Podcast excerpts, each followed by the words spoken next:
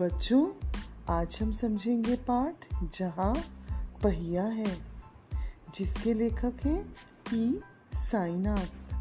जैसा कि हमें नाम से ही पता लग रहा है जहाँ पहिया है। इस पाठ के द्वारा लेखक ने तमिलनाडु के एक ज़िले पुडुकोट्टई के बारे में बताया है कि किस प्रकार वहाँ साइकिल आंदोलन चलाया गया। इस आंदोलन से वहाँ की स्त्रियों का जीवन बदल गया।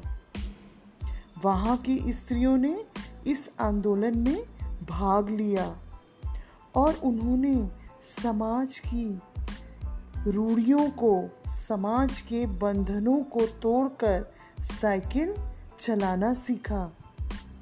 ये बात आपको कितना हैरान कर रही होगी कि एक महिला साइकिल चलाना नहीं सीख सकती। क्यों? क्योंकि वो बंधनों में बंधी हुई है।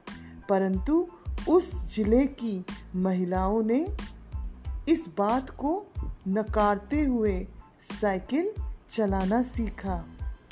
इसके साथ साथ इस पाठ में हमें लेखक ने यह दर्शाना चाहा है कि पहिए के आविष्कार से किस प्रकार उन्नति के मार्ग खुल गए।